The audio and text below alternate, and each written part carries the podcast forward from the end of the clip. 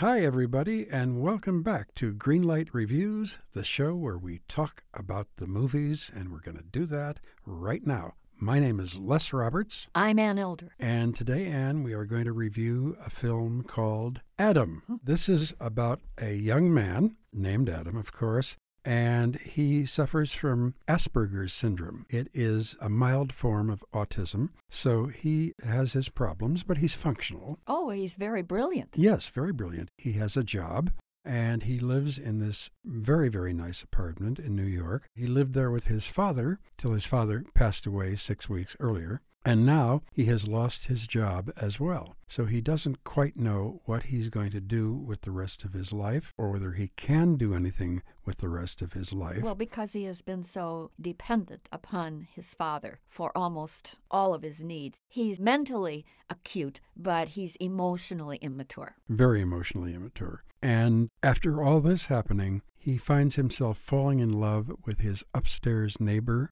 Beth, played by Rose Byrne and basically, that's the story. Well, it's a story of two people coming of age, I think, and each one trying to find himself or herself. In the case of Beth, she is a beautiful, sophisticated, worldly school teacher who probably would prefer to be a writer and doesn't quite know how to make that work for herself. And Adam has his own struggles as we mentioned earlier, he's emotionally immature. He has temperamental outbursts. His life is very regimented. He has to do it a certain way.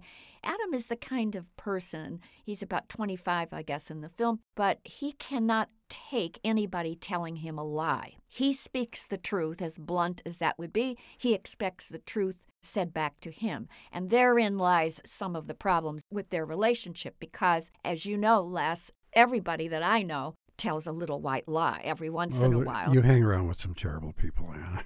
well, I mean, but little white lies are sort of part of your everyday exchange with people because you don't wish to hurt their feelings. Oh, and of course. With Adam, he can't stand anybody who will even transgress just a little bit. There's a wonderful scene where she takes him to a party and the hostess has just had a baby. Mm-hmm. and she says do you want to look at the videos? You know the baby's videos. And he says no thank you.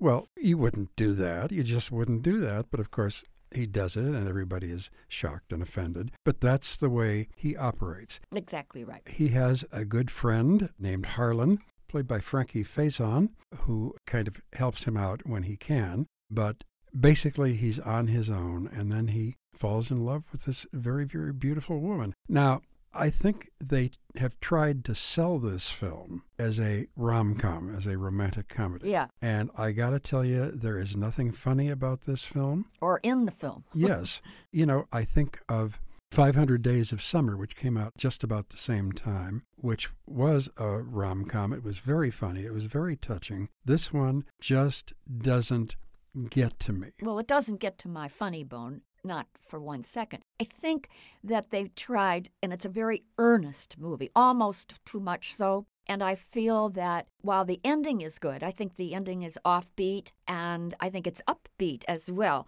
Yeah. We'll talk about that in a second. But for the most part, the movie is just a little too schmaltzy for me to really love it. I think it's worthwhile, but I don't think it's fantastic. Well, I have to agree with that. Les, we can't overlook the two other main characters in this movie, played by Peter Gallagher and Amy Irving. They are, in fact, her parents. Yes, they are Beth's parents. Amy Irving, we have not seen her in a long time. She is now at the age where she's playing mothers, and of course, she is the mother of Beth. Peter Gallagher is the father. They don't really take to Adam. They don't understand him. They don't understand Asperger's syndrome. They don't understand why their beautiful, sophisticated, worldly wise daughter is having an affair with this very emotionally immature man.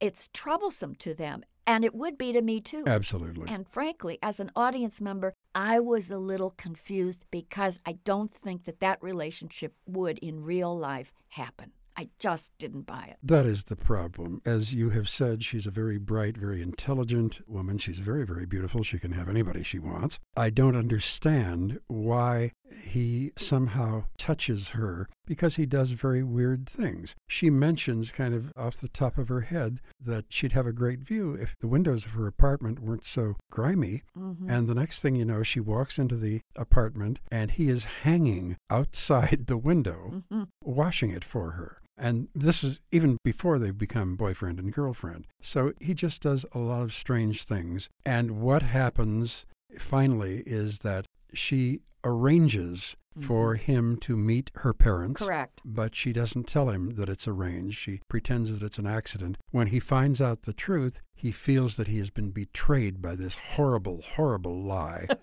The lie isn't that bad. You Of wanted course to say, not. Adam, hold on. That's not the worst lie that someone could tell you in a lifetime. Absolutely. But he loses his temper. He trashes things around the apartment. He storms out, and it really breaks them up. And then there's the other problem with this movie, too, Les. Before we get to the conclusion of the film, we have to mention that her father has his own kind of trial going on in his life. He has a problem. He's committed some kind of a white collar crime. He's on trial. She loses respect for her dad. He goes to prison. I mean, there's a subplot here that is most extraneous, at least it was to me. It is very extraneous and it is forced. And Yeah. if you even started to get involved with the two lovers, as we would call them, Sure. you could probably swallow this film much more easily, but they keep running in this legal problem that Peter Gallagher is having, and I just didn't care about it. I didn't care about Beth's relationship to her father and how it so severely changed. Listen, I have friends who've been in jail too. It doesn't do that to you. I think what we were supposed to see by having that problem existing in the movie,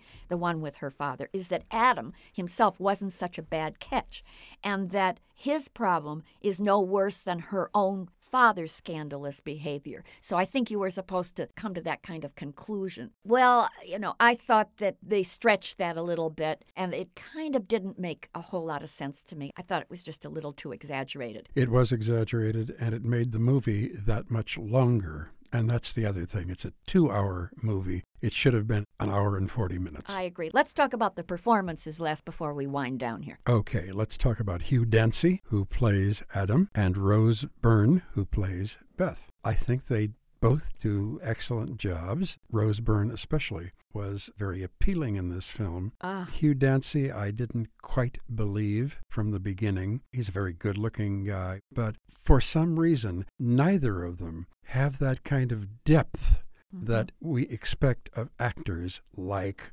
Dustin Hoffman, which pops into my head, or Gene Hackman or Morgan Freeman. Well, that may be true. I thought he did a very good job, actually. I liked some of the close ups when he was trying to process his emotions. You could actually see him doing that, and his face really registered the struggle that he was having. You could see him trying to express his fear and his hesitancy in trying to deal with whatever the emotional problem was at that moment. I liked Hugh Dancy very much, and I like Rose Byrne too. And this is by no means a bad movie. I don't want to lead people to believe that I didn't like it. I just didn't think it was a brilliant picture. I've got to agree with you, and that's why I'm giving it a yellow light. Okay. The trailers that I saw before I saw the film fooled me into thinking I was going to be watching a romantic comedy. hmm And the only moment that made me smile is when he is trying to explain to her that he has Asperger's syndrome. And then he says, Well, a lot of people have had it, like Einstein and Mhm. Thomas Jefferson and Mozart. And she said they had Asperger's syndrome too. And he says, Well, probably.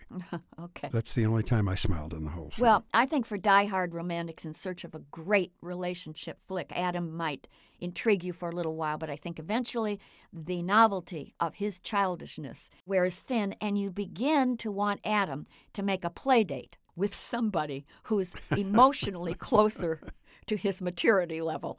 So, you know, I'm not giving Adam a red light. I'm not giving it a green. I really think Adam is a solid yellow light. And I suspect that people who rent this movie will find it much more satisfying, perhaps, than we did when we first saw it. Maybe so. Maybe so. I hope so anyway. But in the meantime, two yellow lights for Adam. It is directed, by the way, by Max Mayer and written by Max Mayer.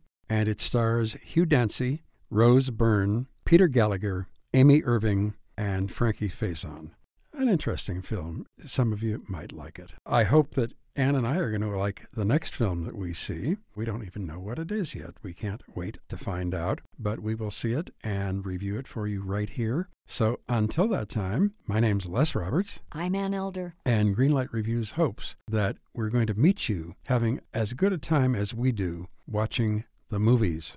Don't you know that you're a grown up? I'm a grown up. Me too. Yep, me too. But you know, these days being a grown up can really suck. Luckily, we're grown ups who grew up in the coolest generation. We had video arcades. And also some of the best TV and movies ever made. We lived the origin of awesome consumer electronics. The list goes on and on. Yep, Generation X. exactly. And we're Gen X grown up. Every week, the Gen X Grown Up podcast explores media, tech, toys, games, and more from both yesterday and today. through the eyes of Generation Xers who absolutely love that stuff. You can find us on iTunes or wherever you get your podcasts. Or find us on our website, genxgrownup.com. Life sucks as a grown up. All right, I think that was good enough? I, I hope so, man. I'm tired. Who listens to a promo on a podcast and then goes and listens to a different podcast? right. I, I, I've never done it. right.